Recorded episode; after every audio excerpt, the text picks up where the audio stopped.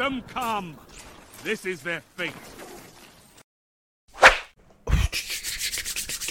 Birdman hands, get them out the way. All right. Welcome back to the House of Wolves podcast. I am your host, Deontay, here with my near and dear friends, Jalen and Josh. Today we got a lot of topics, quite a few things to cover off on, but the biggest is Big Jim Ryan leaving the Sony. But we don't get into a lot of stuff, but we will definitely talk about that first. Before we get started, as always, Jalen, Josh, tell the people how you been, what you've been up to, what you've been playing, how your day going.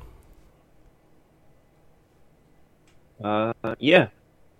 So it's been a minute since we talked about games together, but not much going on with me other than just put a lot of time in Starfield. I don't know how many hours I got, but I'm at level 25, mm-hmm. and I've been mainly sticking through the the big side quests, doing all of those. I enjoy the game a lot. My feelings are still really positive, but I'll say that the game does have a lot of space for improvement. But I still really like it. And I think a lot of people are overblowing some of the issues. Mm-hmm. Other than that, I did try to try out a couple games that did come out. I booted up Sea of Stars, but only played it for 30 minutes before falling asleep. But at least I can say that the animation I do like. Mm-hmm. But Jalen piqued my interest with the story, and at least want to hear what he feel about it before I get back into it. But once I'm done with Starfield, I'll probably start playing that on my Steam Deck. And Counter-Strike 2 came out last week, which is basically, I think there are mechanics changes, but that's the big update to Counter-Strike Go, I think. Yeah.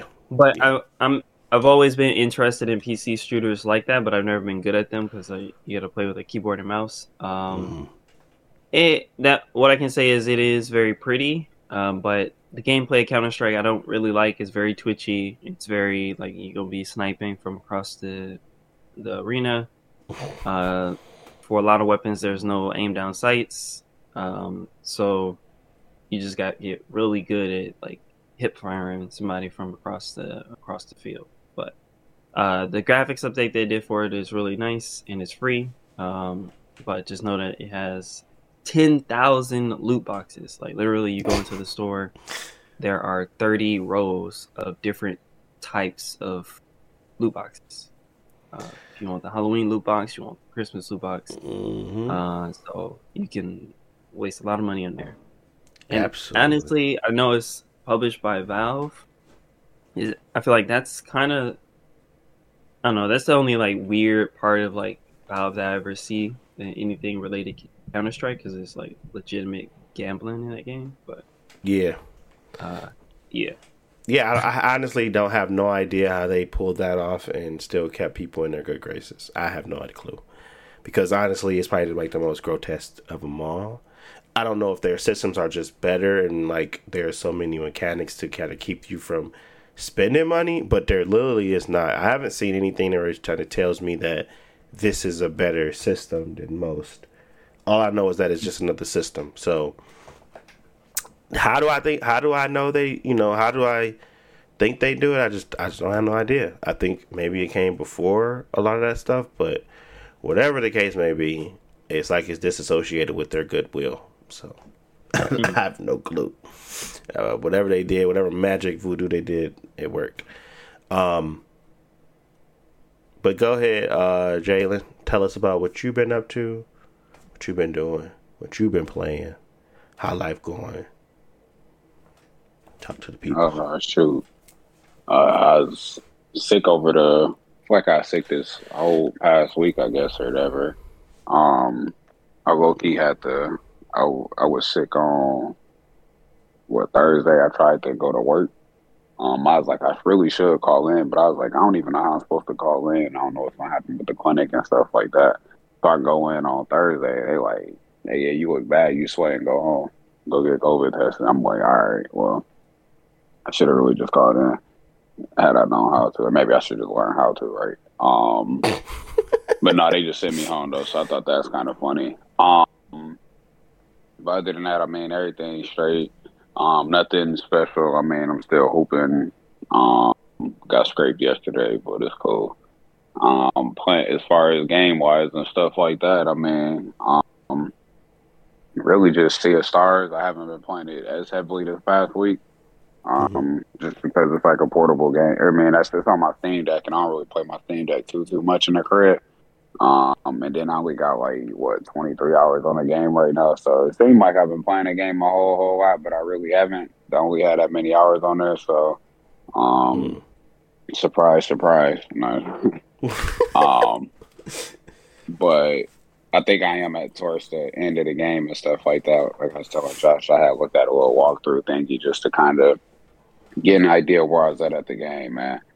I'm probably about halfway through like part 3, which is like the last part of the game or whatever. So maybe a little bit further than that.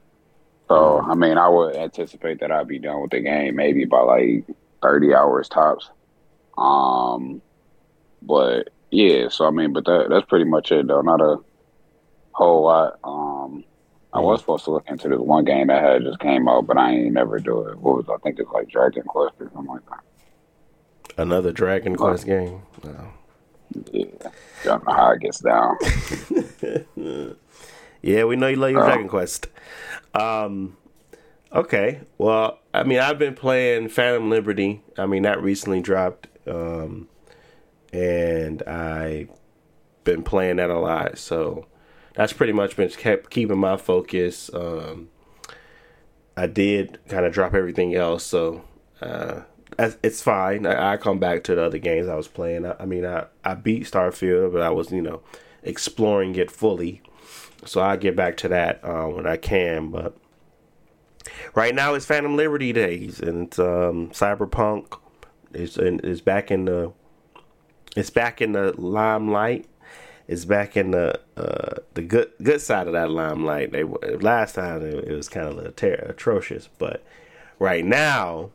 They're on their quote-unquote redemption arc, and they're doing pretty good. I mean, I feel like a lot of people are liking the game a lot. It runs really, really well on PC, and there's some cool features around it and stuff like that. But overall, I feel like they kind of met the people where they were supposed to meet them in regards to like Xbox Series X, PS5, and PC, and the Xbox One and PS4 should have been left alone, but they couldn't leave them dollars alone, man. That's all they had to do, leave them dollars alone, and they probably would have been straight. But no, they had to get that PS4, Xbox One money. It was some good money, probably, because they was able to afford Idris Elba and all these new soundtracks and more Keanu Reeves. But bad move on their part in regards to their reputation. But I guess it worked out. I don't know. But I've been playing that a lot, and I really enjoy that. So that's good there. Outside of that, I've really been doing nothing. I got sick again. Which is terrible because it gets through the whole house and everybody's sick. You could probably still hear it in me. I got this cough still, a little stuffier noses, but this is the season to get sick. September sucked because I got sick twice, one at the beginning and close to the end. So hopefully October is looking up. Because right now I hate it September. But we got some good games coming out, so that's good. Quite a few things. I mean, with the biggest one being Spider-Man 2. That's going to be fun to play. I don't think I'm going to pick it up first day, but it's going to definitely be fun to play at some point. And there's going to be games like Assassin's Creed Mirage, Alan Wake 2. Well, we got some bangers. For sure, bangers. So... yeah, October's looking great. All right, but let's kind of get right into it. Let's get into our first topic. Our good old boy Jim Ryan from Jim Ryan from PlayStation decided to announce his retirement. Did it move you, Josh? Did it hurt you? Did it hurt you, Jalen? Talk to me about Jim Ryan's legacy. He was here from 2019 to now.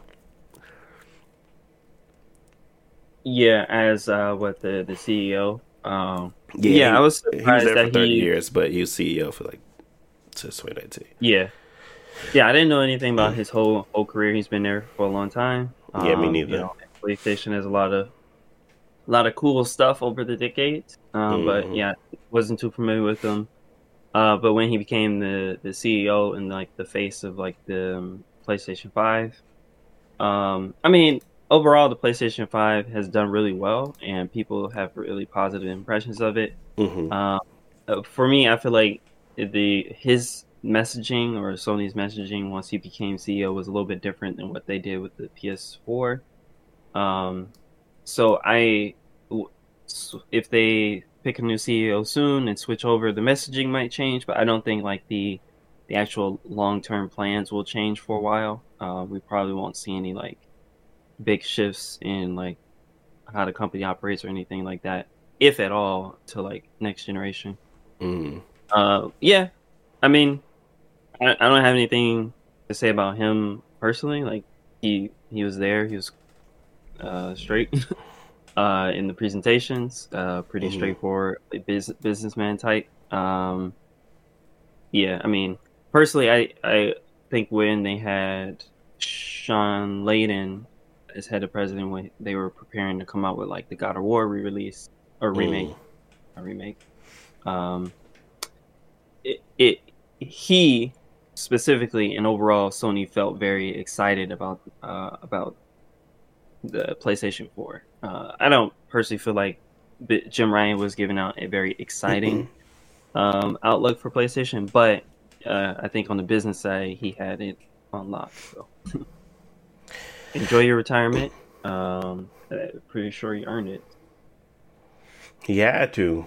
He said he was living in 3 different countries: Japan, U.S., and I was like, okay, so how did you? I don't know. He was managing the U.S. portion of Sony, but living in the U.K. But then he had to fly back and forth to Japan a lot. Mm-hmm. So I'm looking like, yeah, I would think you had a pretty crappy couple of years as CEO. It's just too much movement. But overall, I think that was kind of like one of his biggest deciding factors. I don't think nobody wanted him gone anyway. But that didn't stop the fanboys from praising the Lord as if he was the worst person to ever run the business. And as from what I can see, him leaving, this is the best Sony has ever been in regards to like market share and profit. Correct me if I'm wrong. I don't think they've beaten this year, but I mean, they could have. But right now, I think they kind of are in a very good space and everything, and like plenty of other things. So I'm just, I guess I was looking for things to figure out why they were like so upset with him. One thing that popped out immediately was the price hike. Right before he left, he basically raised PlayStation Plus by like 33% yearly, and he had that big future about get online gaming and having like a more multiplayer, large multiplayer games versus the single player blockbusters that they're used to. So I think people were not interested in that type of shift, and they were thinking he was driving it. I honestly don't think he was driving anything. I think he was listening, because that is kind of what we're all saying. We love playing large multiplayer games, and this Sony exclusive, it gets played.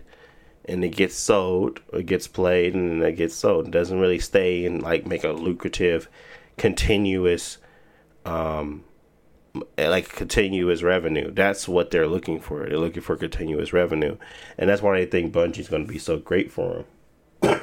Which in reality it could be. But right now we don't see the fruit of that. So it just like he's going in the wrong direction. Everybody is looking for him to stay in on the single player blockbuster success, and I think that was kind of where Sony as a company wanted to take PlayStation versus Jim Ryan wanted to take PlayStation. And that's when you heard all The Last of Us, you know, the Horizon co-op, multiplayer. Obviously, them buying Bungie. Like, you could tell what they were trying to do or what they're going to do soon enough, because I don't think this is going to die with him leaving. I think it's just going to be a different person in charge of making sure it goes right. So, I think that's where it really came from. Because honestly, he didn't do anything else. There was nothing much that he could have done to mess up stuff. He came in at 2019. That was like probably one of their second best years. 2018, I think 2019 come right off that best year. I don't know what 2019 actually offered, but I think that was 2018 was definitely a year of Red Dead Redemption, God of War, and things like that. And then 2019, I can't really remember, but 2022 had Last of Us Part 2. 2020 and then 2021. I think that was I don't know if that was code or not. But all I remember is that they definitely had good games come out over this time frame, and it wasn't problematic in that way. So I don't know what he did that made everybody so angry outside of him maybe being, you know, directly compared to Phil and some of his practices. Maybe it was because of the whole, we don't want, you know, the cross play. We don't want your saves. We don't want anything to be, you know, joined.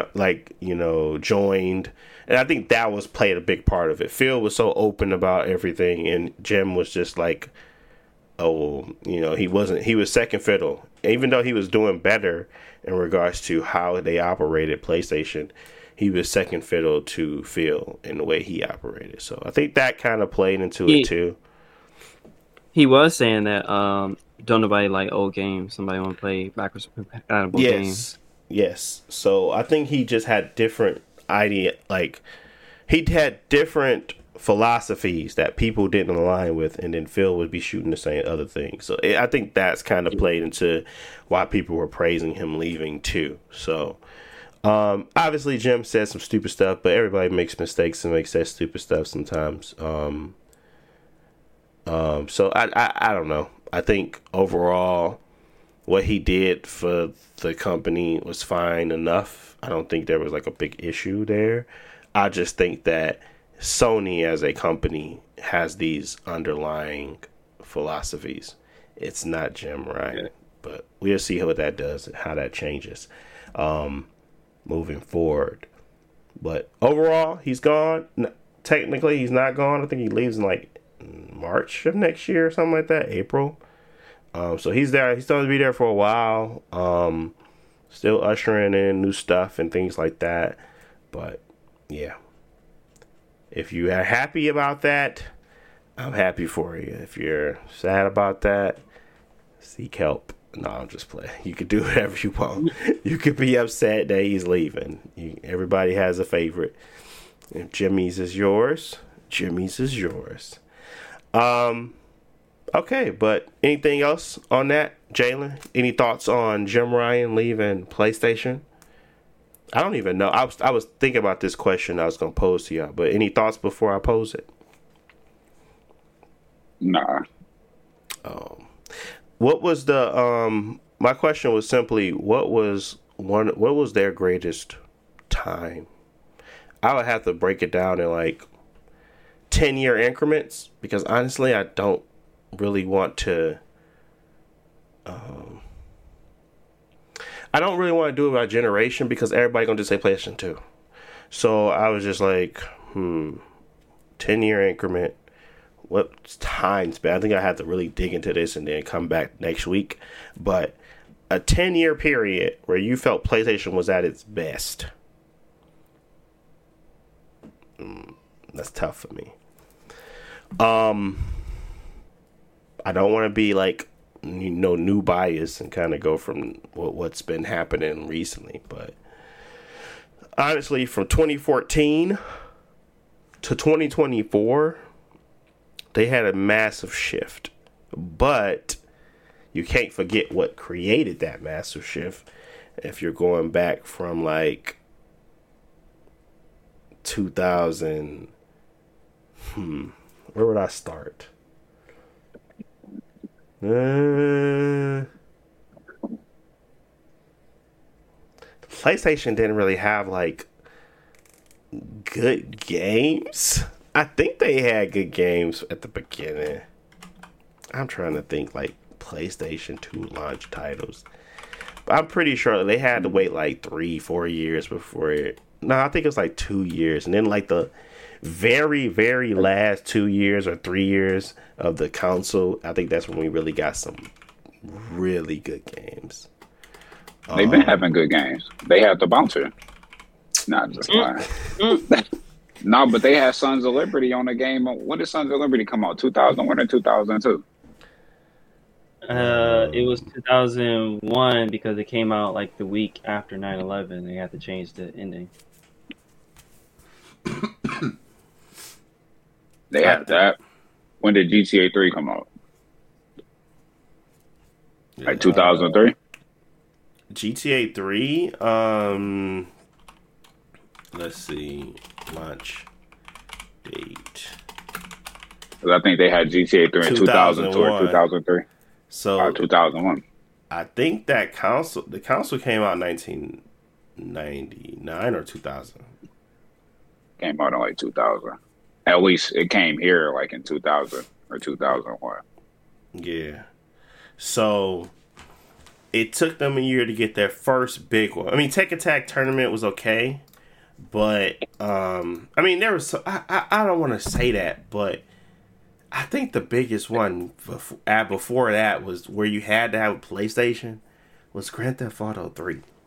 So if I'm thinking from there to 2011, I don't think that would be beaten. 2014 to 2024. I mean, as far as exclusives, I don't know. Like, there are a lot of good PlayStation 1 games, but I don't know if all of those are still great. But as far as like exclusive, I think 2000 to 2005 is still Sony's like best time because they had all the Metal Gear Solid games. They had like, well, Xbox eventually did get like GTA and stuff like that, but it's like Sony had the biggest games at that time and they were out first, and either they were better than the Xbox version or it just wasn't on Xbox. Like God of War, God of War 2, Metal Gear Solid, Fantasy 10, Fantasy 10, the Kingdom Hearts. Like everybody don't like those games obviously, but those as far as like best sellers, they were at the top of the list all the time and were not available anywhere else. The only reason I wouldn't say all of 2000 to 2010 is because of the PlayStation 3 and like the first 3 or 4 years the games on PlayStation 3 were not good.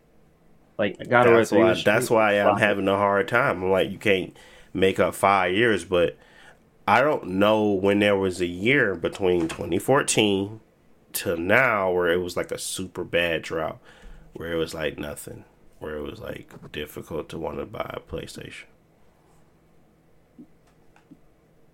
I mean, it wasn't. I don't necessarily think the PS3 was bad. I think it was the price point that made it so bad compared to the Xbox 360. Like, people weren't finna pay $600 to pay it for what?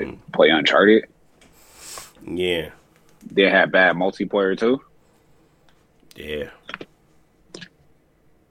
Yeah, I honestly, the PS5's current status, like from 2020 to 2023, it's not super impressive.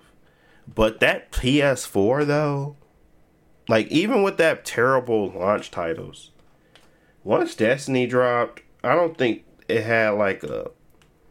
You know how I felt? It felt like I was always on the other side where I was like, I want to play my Xbox. But there wasn't nothing to play on it. So it was always just like, I'm just going to play my PlayStation and then wait for other games to drop. And PlayStation was the only one that was kind of technically feeding that. And everything else was just like nothing. So that's why I still kind of feel like I have to, you know, give that timing the most praise. But I guess it's difficult. I have to like really think about it to kind of come up with the great timing of when I want something and when I want the front end and the back end to make sure it looks good. But it's cool. It's a good idea. Good thought. And I just kind of wanted to ask it since we were talking about Jim Ryan and, you know, timing and all that good jazz. So. All right. Well, yeah, I mean, just real quick, overall, I just don't think they really have that much of a bad time. I think the darkest era for PlayStation, and I won't even really call it dark. I think it was just a high level of entry, or high threshold of entry, was probably like the PS3 era before it started like dropping. So between like 2006 all the way up to like 2011 before they became more affordable or something like that. Mm. Yeah, that's a long time, bro. That's like 5 years, though. For it to be garbage. That's why I always think when I think of, like, you know, PlayStation 2, I'm like, yeah, you had a really stellar opening, and then you had that. So, that 10 years is... Sheesh. So, I don't know. I mean, you did get Last of Us. People can't put that game down. Hey, man, you can't put it down. What you talking about? You can't put it down. Right. Love that game. Love that game. Talk about the most impactful exclusives at some time. Because Last of Us did a lot for the industry, especially on the tech and like story side. But I don't know if it was their best exclusive. But people act like it. The Last of Us? Nah. I don't even know what their best exclusive is. I think Insomniac is creating them right now. I don't know about... I think that they have great stories, which is fine because they basically was able to figure out a way to really intertwine great like story building and telling with video games because it was probably really difficult. But all they had to do was push graphics enough and minimize controls enough to get a perfect mesh of easy but engaging. That's it. And that's kind of the biggest formula and kind of hardest thing to mix because nobody's going to play Lies of P because it's difficult. And everybody praised when they lowered the difficulty. That's why I kind of was like, I'm off of it because... They freaking nerfed everything and said, oh, everybody's upset because it's hard. So now we're going to make everything like they have the health on the bosses. I'm like, why y'all do that? If nobody can beat it or if everybody's having a difficult time, like these reviewers were able to beat it. If the reviewers can beat it, I can beat it. There's nothing that they can do that I can't. So I just felt like, why y'all messing with it? So I got a little annoyed, and I don't think they got no difficulty slider or whatever. So it's kind of like they just adjusted it for no reason, in my opinion. But hopefully it's still challenging. But I just know in the back of my mind, I'll be thinking like, this wasn't as hard as it was 2 weeks ago. So that's what kind of annoyed me. I was like, nah, I'm really not gonna play it. But I might go back to it. I might start with Lords of the Fallen though. But yeah, so those types of things where it's like, you know, a lot of people aren't going to beat Lies of P, but we need a lot of more people to kind of play this story, really engage with it and understand it. So we make very small, minor, very easy to understand controls, not that much going on. That's why we always felt like, it's a good game, but it's not challenging. It's not engaging because if you're not into the story, you're not into the game, because that is what their point. That's the point of it, you know? So that is what the formula was. I can't give them the trophy of best exclusive when I almost 100% enjoyed God of War 1 and 2 way more than any of those games. But that was because I was stupid and I was like, oh, give me more blood, give me more gameplay, give me more big action scenes.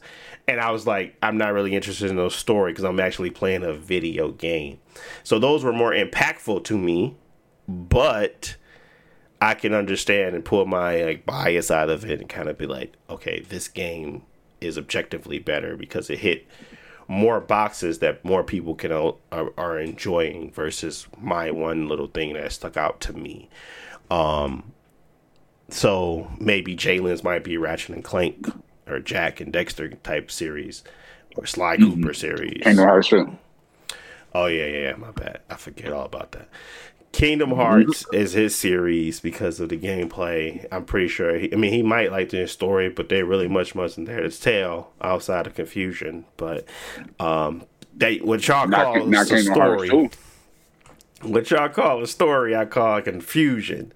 But as long as y'all enjoyed it because it was impactful in different ways, I think probably if you had to pick one thing, you would say the gameplay would be the thing that drove you to continue playing the most, or was it really you wanting to know what's happening next? The music. So the score. The music was the best part about Kingdom Hearts 2. So the score was the best part. Interesting. That orchestra with playing the violins and them instruments. I'm like, man, these people are, this is crazy. Then the gameplay is like a real close second, because when you mix the gameplay and the music, the intensity is just a blast of fun. It's a blast of fun. I'm having a great time. Yeah. I get it.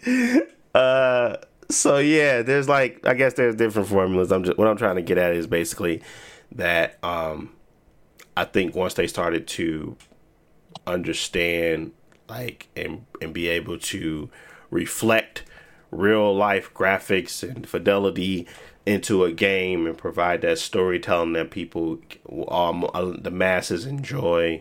I think that's when they started to get hits. But are they, to me, when people try to replicate it, it's so it's kind of like watching, CSI Miami and then CSI something else. It's it's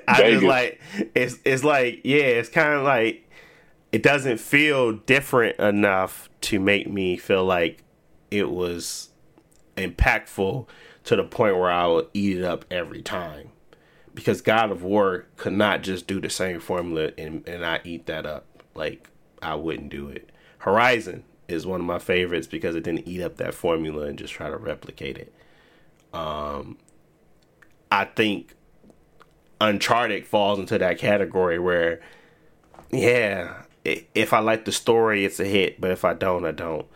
And that kind of tells me that, no, they're not impactful, but they're impactful to the sense of great storytelling and great awareness. They're aware of the world around them. They're aware of those deep stories that people want to see on the screen and want to play through. So, it wins that way, but gameplay wise or score, they don't even have really great score. I don't remember the scores in these games because most of the time it's just dead silence or that stuff is impactful. I would say Final Fantasy 16 score was great, but everything else about it was so there's things that you're going to hit on every category. That's just, that would be an all-day conversation, kind of, because it'd just be me going back and forth with myself about what I truly want to weigh heavier than the rest. And it's the only other thing I would mention that I think is a factor is the impact as far as what they were doing that was new and nobody else was doing before that. I think that all of those games y'all mentioned are good exclusives, and obviously all these exclusives that they had have pretty much been all been hits. But I think that Metal Gear Solid 2, for being a launch game, was probably the most impactful, because that was like the first time you could, they had like see-through glass in the console game, or it's like you can shoot individual soda bottles or glass bottles on the floor, and like the AI at that point became a lot more advanced and they could do a lot more stuff. So I think that not having MGS2 at the launch hurt like everybody else who wanted to compete, because the MGS2 was doing so much stuff that you've never seen before in video games. So right. I think that Uncharted also did that, but in more subtle ways, where it's like, face animation and like all that type of stuff. But you've seen this style of game before. So that's why I would lean more heavily to like MGS2. No, I agree. There's a lot of games out there that have been super impactful to me and to what I like and what I enjoy, to the point where you go out and you seek replicants, and you like look for those replicas everywhere, because you are looking for that same experience that you received from this game that did it the best, kind of from the From Software format, things like that. So yeah, I just wonder. I wonder how we want to stack things, and how we want to, how we want to weigh things too, because that's important. Because whether or not I'm weighing the story heavily, if I'm weighing the graphics heavily, if I'm weighing animations, if I'm weighing gameplay itself, I'm weighing sound quality and the score. Like Dead Space will beat everything, because I'm thinking of like gameplay, sound. I'm thinking of atmosphere. I'm thinking of story. Even if it wasn't there, it was kind of like you were still looking to uncover a mystery. And that was the first game from Electronic Arts that I felt like had everything that I was seeking in a game. And can I say that was like genre defining? Absolutely. A lot of games came after that I was seeking to look for this type of experience. Very slow action, but slow but heavy. Your movements, what you did mattered. It was those types of things. So yeah, I can go on for days, but we know what we're trying to get at is that a lot of games came out, a lot of things were impactful, a lot of stuff. Do I think Last of Us fits into that category? In parts, yes, but in other parts, absolutely not. So we'll see what they... Uncharted zombie mode? Nah, I'm just like... I'm looking like, what are you talking about, G? But let's keep going. What else we want to talk about? Maybe you know more about this, Josh. Obviously you kind of brung it up, but I don't know. I just know him to be on Platinum, and I see him tweeting and stuff when they were going through that controversy with old girl about her being a voice actor or whatever. That was the last time I heard from this guy. Was he a good person? Was he just good at games? I don't know. Honestly, I don't. I just think, and if you can say his name, because I don't know how to say it, but he's a platinum. Hideki Kamiya. He was one of the head people over at Platinum Games. So Platinum started. Well, basically, they all started working at Capcom a long time ago. They worked on stuff like Resident Evil, Devil May Cry, and Kamiya was director of some of those games as well. Then they left main Capcom and formed their own little group within Capcom, which was Clover Studios. They made Okami, they made Beautiful Joe. So pretty much Kamiya has been there from the beginning. He's had a lot of experience from Capcom and brought that experience over to Platinum Games, and he was the one behind, I guess, the whole idea behind the Bayonetta series. He directed Bayonetta 1. He worked a bit on Bayonetta 2 and 3.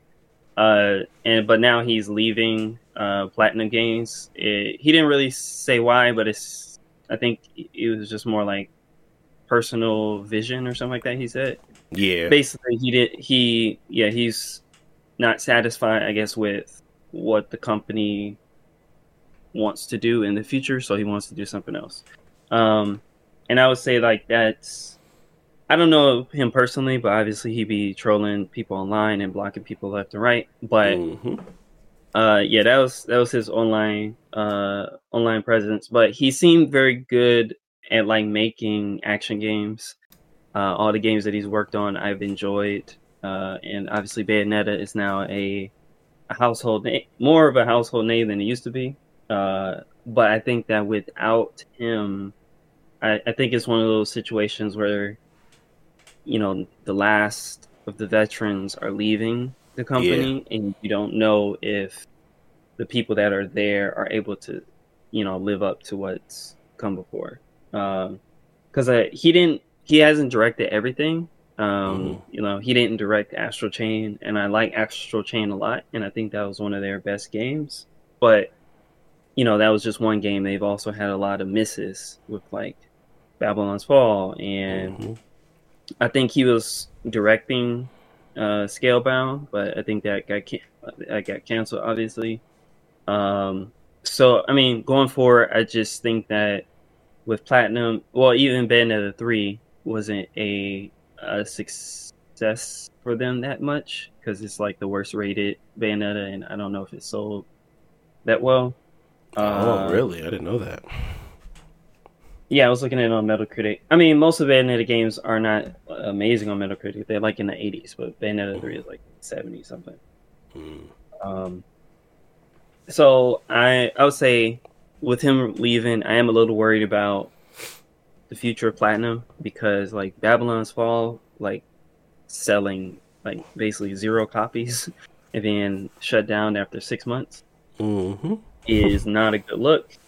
And they had a bunch of collaborations with like other companies where, oh, we'll make the game for you. You just provide us the story and the characters. And those got canceled over the last few years. So, and I think they recently said that they might be looking to get purchased. So I don't know. I think it's looking bad for Platinum in my opinion, but we'll see if that turns around. Yeah.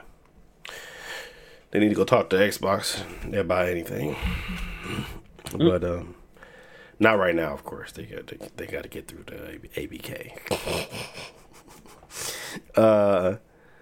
But yeah, I mean, I didn't know much of him. The only thing I seen him was on Twitter, and he was talking about blocking people, as you stated. And obviously, I'm a fan of some of his work for sure, especially if he did like Devil May Cry 3, 2, 3, and 1. But you know, those types of things where you kind of feel like you don't want to lose that type of talent that's been around for a while and been making on these games, but at the same time, maybe there is someone that can usher in a new look, a new style. If there have been on a downturn for the last couple of years, it hasn't been the best outlook anyway, so maybe that is what they need, is someone new to come in and kind of steer the ship. I mean, because they still has good stuff like Wonderful 101 or something like that, and they had like good sleepers out there that have found success. It's just kind of like how few and far in between those are, and the practices you're kind of doing with those, like locking into Nintendo consoles where you can't even let anything shine on there. It's kind of bad.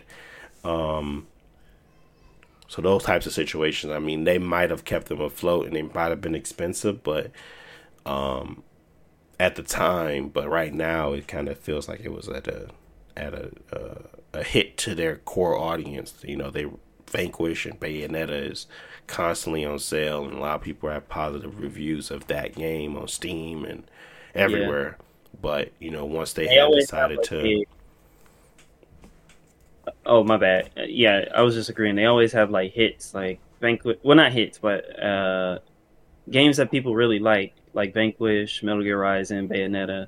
Mm-hmm. And those games might sell okay, but then they also have like a bunch, like 3 or 4 duds that just like, you know, flush all the money they just made down the toilet. So yeah, definitely feels like a creative place to work, but kind of scary too, because they don't really they don't study and play the same formula sometimes. They have like good combat, but that's about it. Like everything else is not like, they're not trying to rehash everything. Most of the time they're trying to try something new, which is what I like. So maybe they do find the housing within Microsoft if they can, you know, if they can buy somebody else. But it seems as if they might need that extra cushion, that form factor, that Game Pass model where they can try new stuff. But right now it kind of feels like they shot themselves in the foot by putting it on the Nintendo only, because I refused to play it on there, and that was a loss to them. And I'm pretty sure there's a lot of people out there with the same sentiment that I'm not playing this game on this terrible console that runs at 45 frames per second and at sub 720p. Like, I'm not happening. Not me. So it's just, you know, one of those situations. So we'll see how that goes in the future. But overall, he's leaving, and we'll see how impactful it is. They're already pretty much impacted by a lot of decisions made already. So we'll see what this one does.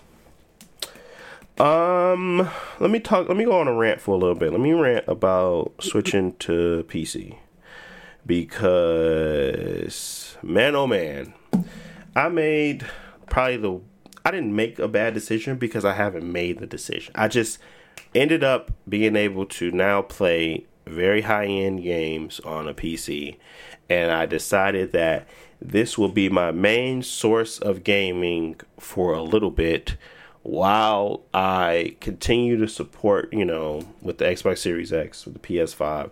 I want this to kind of become where I facilitate my gaming and play, and, you know, those are kind of second to just exclusives and things like that. Xbox, unfortunately, because they don't really care about keeping you on the Xbox console, I can play all those games on my PC, so I'm fine with that being booted, but I'm not going to get rid of it just yet due to backwards compatibility, current library of games. You know, I don't want to do that. But the PlayStation 5 is obviously going to be the one that's going to kind of still have that upper hand, because it's the only one that really has a reason to purchase right now. So I moved over and I started to play games. Obviously, I have a 7900 XTX, so a lot of games just run okay. Like, they don't really need any changes. I can run them at high settings or ultra settings at 4K, no problem. I don't have an issue. Mind you, I have an LG OLED that sits in my front of my face. It's a 42 inch. I hate FSR3. I hate FSR. I hate it with a passion. So rasterization was like where was where I wanted to play, and I kind of picked the 7900 XTX because of that. I said I don't really want any upsampling. I don't really want any of that stuff. I kind of want to just play.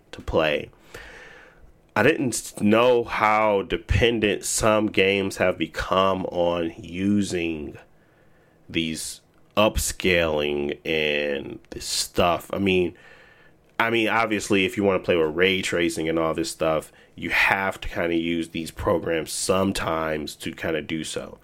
Like, if I wanted to play Forspoken, I don't have to. But if I wanted to play, like, Cyberpunk 2077, I need to use some of this stuff if I want to use ray tracing. And then if I want to play Doom Eternal, I don't need anything ray tracing on. I'm getting 160 frames. So it's just such a ebb and flow of gaming for me on this system, that it has become so irritating that it's just making me miss why I was that console gamer in the first place, because I was always a pixel watcher. I got accustomed to sitting farther away from my screen, not caring about like upscaling and things like that, and I just decided that it was okay.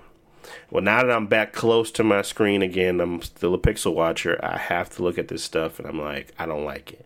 So I want my clean image, and I have to turn off things in case to get it. So Immortals of Avrium, I mean, that's pretty easy to run, but you don't realize that these companies suck at optimizing their games for PC, and you don't. I didn't know how bad it was when it comes to stutters, it comes to not utilizing your entire GPU, like Star Wars, Jedi Survivor. That's only running at 67% of my GPU versus running it fully, so it runs like crap, and I have to max out everything just to get a good experience because then it taxes my GPU. So it's just so many little things that keep adding up to a big thing that I am kind of over it already. Like I don't hate that I bought the 7900 XTX because I got a really good deal for it, but I hate how much is involved when it comes to PC gaming. I will say that the payoff is worth it. Once you get it all, dialed in and everything tuned up right, it's really nice. But to get to that point, I'm spending hours, and I literally mean hours sometimes, just messing around with stuff when I can really just be playing the game. And that's what I don't get about PC gamers sometimes. I feel like half the time y'all trying to figure out how to run it the best before y'all really get to start to play the game. Well, I don't want to think about that. I just want to play the game I'm interested in playing. So, yeah. I want the benefit of being a PC gamer. I just don't want all this extra crap that come along with it. It does not feel intuitive. It does not feel fun. And I guess you become used to being a tinkerer to the point where you're so engaged with the tinkering that you feel like that's a game in itself, but really you're just tricking yourself into believing that you're actually having fun when truly you're just optimizing games for people that don't know how to optimize them. Like, that is stupid, but that's just me. So with that being said, I'm gonna keep going on to this journey. Obviously I still got my backups. And I still got things where I, buy physical games, and if I want to just play them on there, I can and resell them. But I was kind of going into the digital age because I thought it would be the benefit of me to kind of get my backlog going of old games that I want to play on the PC. And they are really, really cheap and discounted on there. And I don't have to pay for online services. And most games are now cross-play that we play, so I don't have to play at a certain place. So it just simplifies everything for me. But at the same time, if it's going to continue to bring in new problems, I just don't find it interesting. So the games that I've been trying to play, Dead Space, Jedi Survivor, Immortals of Avrium, Forspoken. Nah, not really trying to play Forspoken. I'll take that back. Though those games are giving me issues. The silver lining, honestly, is that Xbox, most of the games that they have pushed out outside of now Gotham Knights, most games that I've actually played on there felt optimized for that console or before it, especially any Xbox exclusive. Like, I haven't had any issues with them. So that gives me hope that, okay, well, if I'm going to play PC gaming, and my Xbox is being replaced, maybe that's the only thing I replace it with. Like, I play all my Xbox exclusives and things like that, Game Pass games that I find are optimized properly here, and then everything else I just continuously play where I used to play. I don't want to limit myself to that, but honestly, I don't want to deal with the headache either. So I think that's where I might end up falling, because it's just ridiculous how much of a, and I'm not saying that you can't, like, the reason why I bought the highest end graphics card is because I felt like, okay, I could just turn stuff on and I'll be fine. No, I mean, it's not about you having enough power. It's about them being smart enough to optimize their game and put it out in the right way. So Yeah, like that's unfortunate. Gotham Knights is a perfect example. Like, I have a pretty good graphics card, and my CPU is good, and the game just will jump from 20 to 60 FPS while you walk around the city. And that's like, there's nothing that your graphics card can do about that, because the game is forcing just like a single core to be used. So now you got to go messing with the INI files or like loading third-party programs to force the game to recognize that, oh, I have 8 cores that are not being utilized, and you don't have to put it all on in one. And it's like, then you spend, like you said, hours and hours trying to tweak stuff, reading stuff on forums. Oh, if you put the game to 4K and turn off FSR, then the game will force itself to use to run fast. They're like, bro, this is dumb. Like, what are you talking about right now? Like, I was like, bro, I don't get how y'all really just be sitting here taking it from these companies. And I get it that the alternative is to play on less less powerful hardware, but at the same time, at least they got checks and balances. I mean, even if they kind of are subpar, they most of the time we're going to work. And if I'm anticipating a game, that's just going to irritate my soul. Like, I can't play it because it's constantly crashing. I don't got my drivers yet. I don't have the things that I need to play it. Maybe they just push out an update. Now it's all crap. And, like, it's just like, well, I don't know. I just don't see how people put themselves through that on a constant basis. And I know that half of, if not more than half, of PC gamers don't have the most impressive tech in their PC systems. They're literally using mid-tier, mid-range GPUs, and they're definitely having a worse experience than I with the more expensive, more powerful system or more powerful GPU. Like, how do y'all do that and say that this is the best way to play games? Because it just feels like there's so many barriers to entry. I mean, you can play old games all you want. Yeah. But what happens when that new one come out that you want to play? Like, all the old games work fine. But they old, and they had time to get fine. Like, I want to play the new ones, too. So that's my concern. And I anticipate that's still happening for a while. So, yeah, I'm kind of, you know, I'm less enthused about this experience. I still want to play. I want to figure out keyboard and mouse. But I think there's a big reality check out there for people that want to move to PC gaming that a lot of people don't talk about. That most of the time you're going to be optimizing that. It's just not fun. It's not interesting. And you're taking away from the game time you could be playing because they don't know how to optimize their game.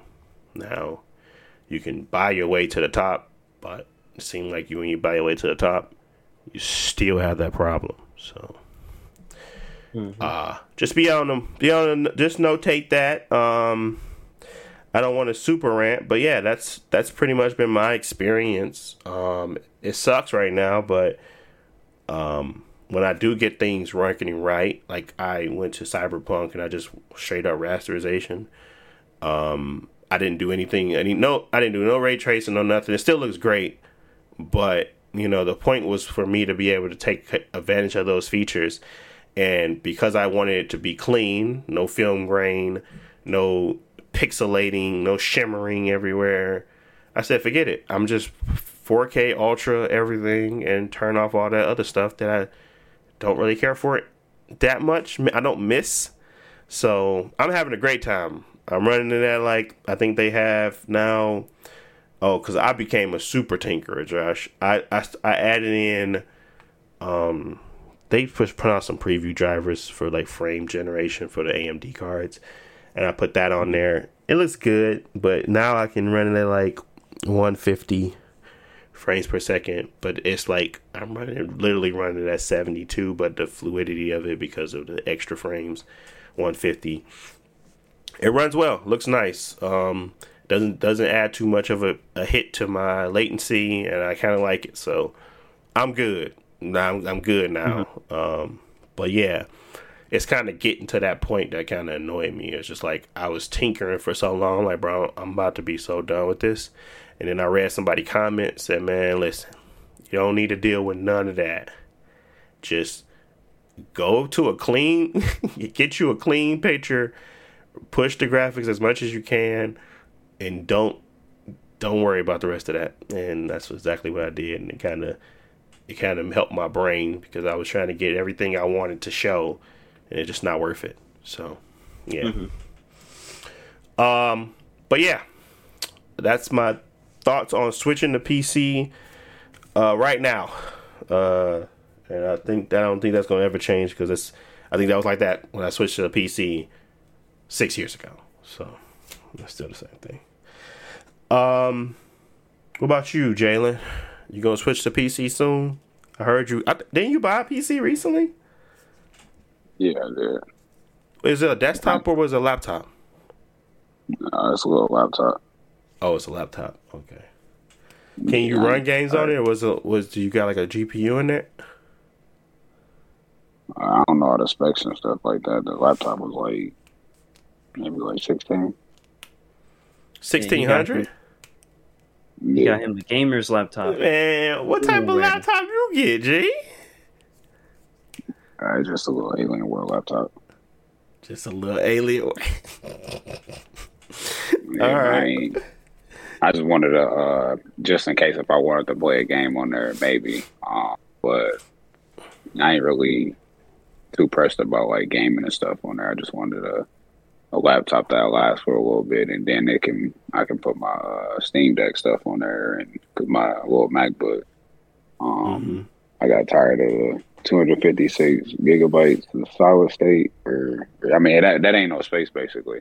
That, and then I'm using Mac OS X instead of using Windows, and kind of plug. I used to run into issues with like external hard drives, plugging them up, and if I want to plug it up somewhere else, it just be sometimes I want to format it and the journal and unjournal, FAT30, all that type of stuff. So I just wanted to, and then sometimes just run a third party stuff. When I was trying to do on my Mac, I had to find it's not as bad as it used to be, but still I had to try to find like a compatible like variant of a third party app for the Mac and stuff like that. So I got tired of dealing with that type of stuff versus using the Windows. But I mean, to answer your question, I'm gonna try to see if I can play some games on it just a little bit, but I don't know yet. I ain't really too pressed. Yeah. So, and then all the stuff y'all be dealing with the games and stuff like that, I'm like, it ain't worth it. No. Especially if you're not like a pixel watcher. I mean, there's no real reason why you shouldn't be, you know, okay with just what the Xbox Series X can offer graphically. But you know me, I'm always looking for something to do, and that's what I did, and I shouldn't have. I mean, I you know what? It's not that I shouldn't have. It's more so that, you know, now that I've started to mess with it and it's stronger, I can see the reasons why people want to be a PC gamer. I just know that now I have to deal with a lot of other things that I wasn't interested in learning about, because if I was, I would have learned about it already. But I am now, so it's whatever. It's fine.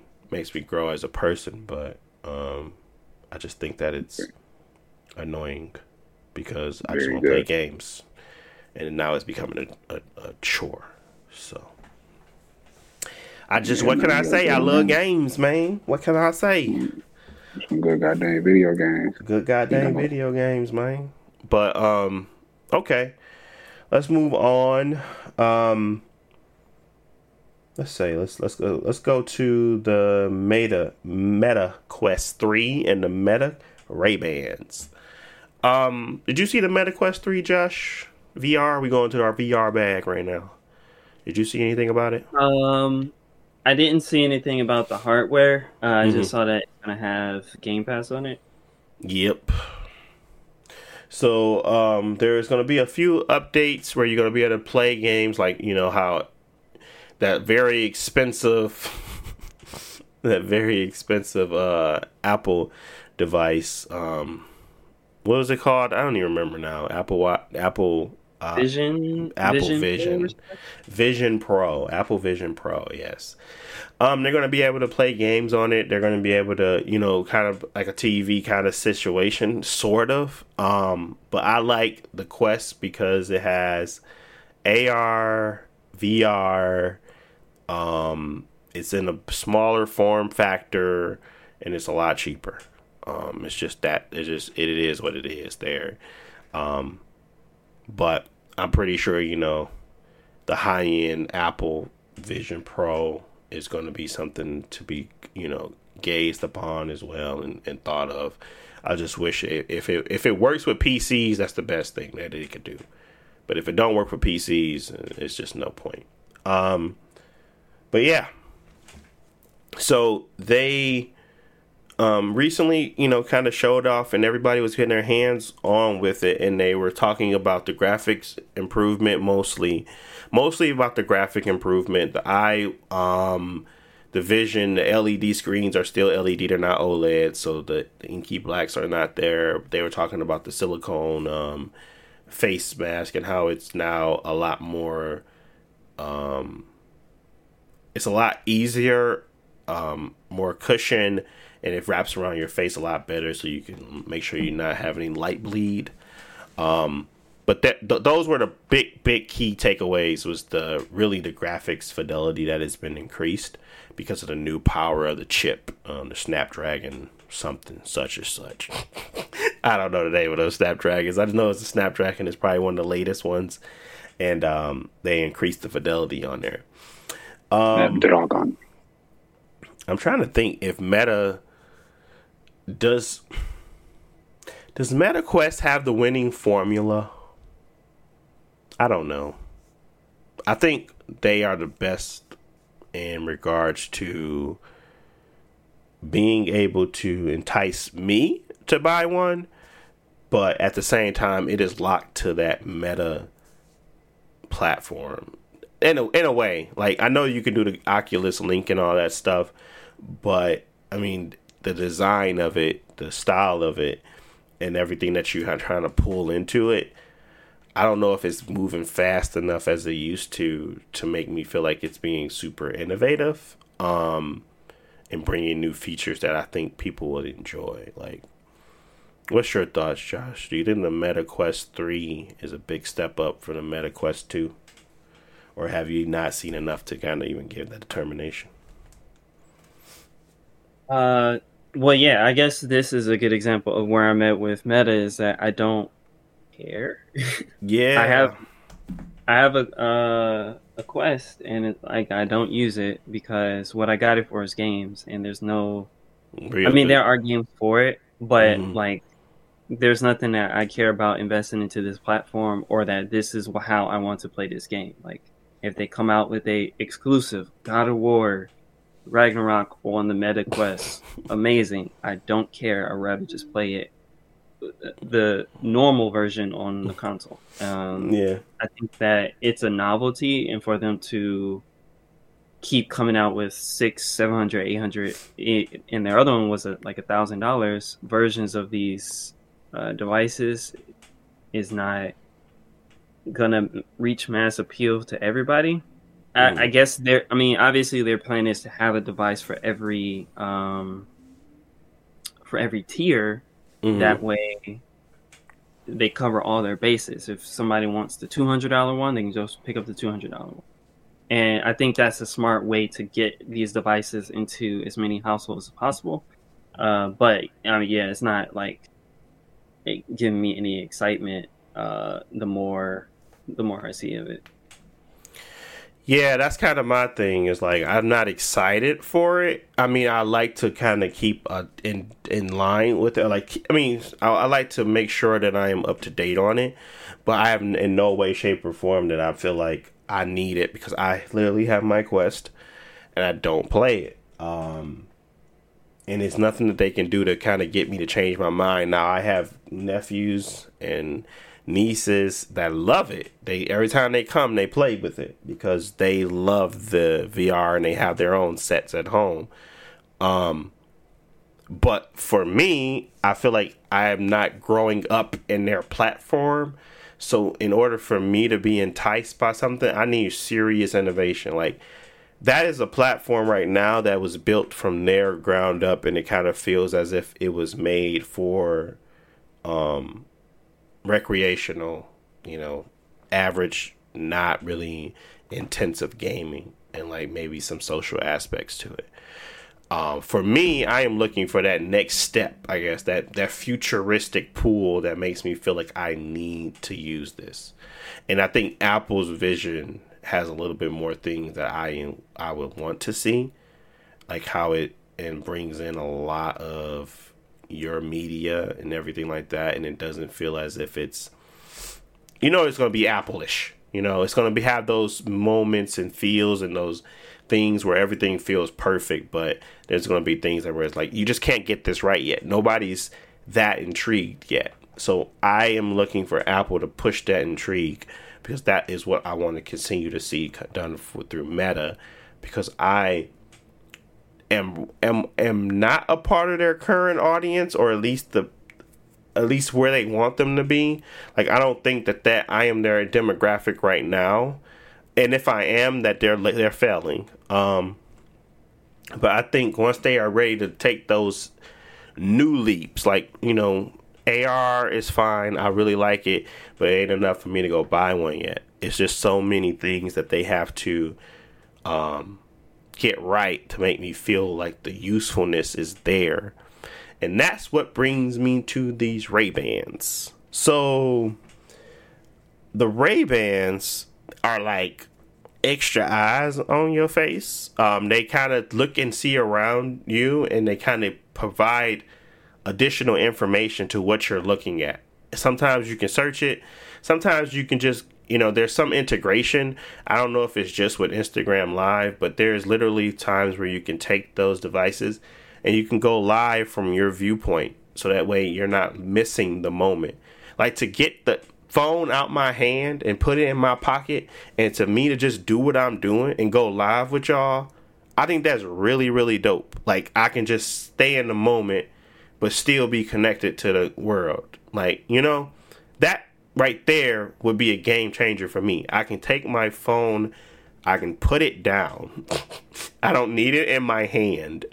Simply, like, those small things would make me interact with going live more, or having a video call, or having my wife call me while I'm at a concert or something. Like, those types of things I would find enjoyment in, because they make sense to how we use social media and how we view the world. Like, I don't want to view it through another lens, so most of the time I don't want to pull out my phone. I'm like, I'd rather just have the moment right now. But if I'm able to do that without ever leaving the moment, with taking pictures without ever leaving the moment, I think that's really dope. So I think that next step in innovation would be what I'm seeking. And that's what I was like, okay, you may not have me on your Meta Quest yet, because I just don't find the reasons to have it. I'm more so interested in the real world.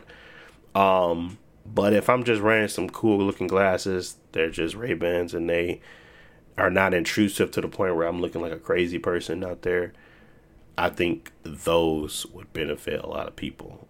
It could be, you know, bad for people to be able to just record you without you noticing, but at the same time, people do that all the time now, so it's not like it's any different. You just, you know, if they want to waste their footage on you, well, go right ahead. But it's those types of things where it kind of brings you into it. It kind of helps you stay connected without being intrusive on your day to day. And I think that is what I would like to see more of. Like, if I could use Google Translate more often, if I'm like overseas or something like that, and I just don't have to pull out my phone or anything like that, and it is going to literally pull that information in and just speak it to me.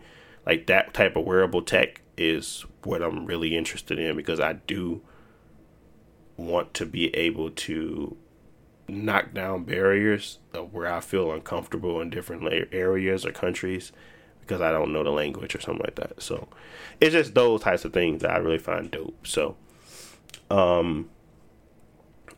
what are y'all thoughts? Because I don't want to end it by just saying moving forward. What are y'all thoughts on the Ray-Bans? Is it something that interests you? Do you guys even like the idea of wearable tech? Do you think that is a little too much? What's y'all initial thoughts on being able to do even those minor things? I mean, there's plenty of other applications, but I think I'm focusing on those two. What do y'all think? Yeah. No, I think wearable tech and the idea of wearable tech is cool because the whole point is to make something, like you said, take these features and make them more passive, so you don't have to actively do it. Yeah. It just becomes a normal thing. Like you normally just use Google Translate whenever you go out. Mm-hmm. And so that's cool. Remove the barriers. As far as like this version, so far from the specs and everything, it seems very nice. I don't know. I would personally invest into the Meta version of this, especially like their first version. But yeah, I think this idea is something that I'll be looking forward to look out for over the next 10 years or so. See who comes out with the most interesting device like this. Yeah, and like you said, the recording thing, I guess it is a worry, but at the same time, like, people will record you at any time anyways. So. Yes, they will. They will pull out their phone and just start recording you. So it's not like it's not, maybe they might have a little bit of easier time doing it if they're just looking at it with their eyeballs, but at the same time, it's kind of like, you know, people going to do what they want to do anyway. So yeah, whether you worry about that or not, it's like a different type of concern. Yeah. Yeah.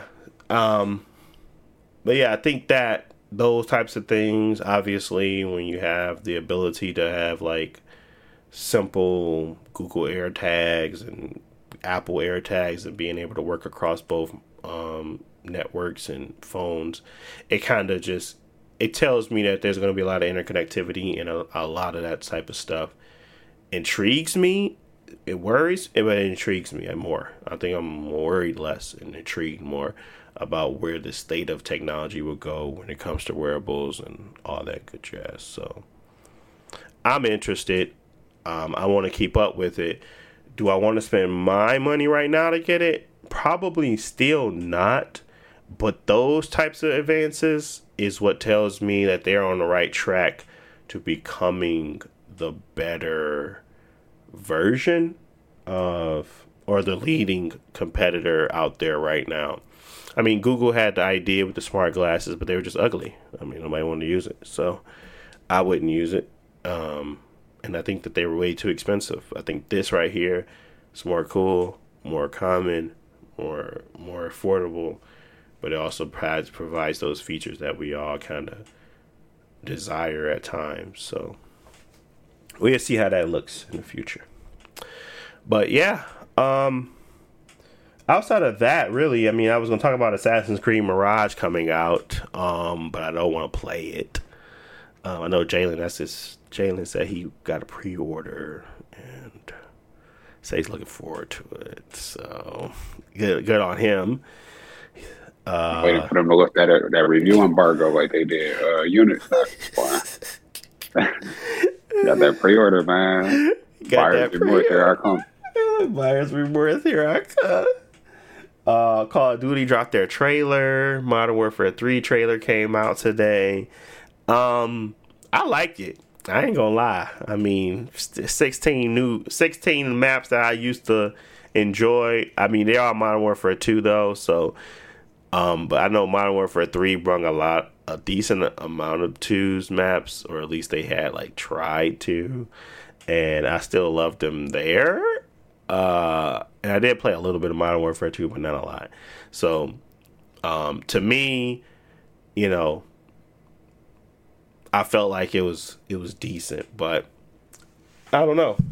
I don't know if everybody is going to be that in the style that have that much nostalgia for those maps, but I think I Actually, never mind. I think everybody that buys it is probably going to be buying it for the maps, because I don't know how big... Modern Warfare 3 hasn't talked about the story. They haven't talked about a lot. They have like a new zombie open world that should be interesting, but they haven't shown it off. It's a big mystery, dude. And it come out November 10th. So I think most pre-orders are going to be around centered around the maps. Is that enough to get you guys? Is the maps enough? Or why you so fast with it? I thought you loved Modern Warfare 2. You ain't gonna give it pondering? Not even a little ponder? You're not gonna ponder at all? The issue with Call of Duty games is that they find people that do certain things, and then they trying to combat those things, and that's been the ongoing trend, and they finally won. Yeah. It all started with them trying to take out quick scoping. I mean, now people slide canceling to figure out more movement. They're like, "Oh man, stop right now." They brought it all back. Now they just gave in. As you said, they gave in, man. It's time. It's time for you to head back, man. Stop all that unrealistic movement, because I know you're playing a video game, but the game is real. So stop that, man. They gave up, man. They couldn't stop it. And we'll see, bro. Sandbox, not the sandbox, the model, like I said before, after playing Warzone, they unlocked a new level, bro, and now they just regressing. Mm-hmm. Yeah, well, I mean, I don't know if I'm going to give it a shot. I really don't. I was just saying that... that I'm interested. I might. You know what I said? That's 70 on that boy. What can I say? 70. I like games. No. How much that is? All that 70. Hopefully that's the first drop in Game Pass, so I don't have to pay for it. But yeah, wishful thinking, sucker. It's like $1 billion worth of games. Yeah, right, buddy. They said we had never.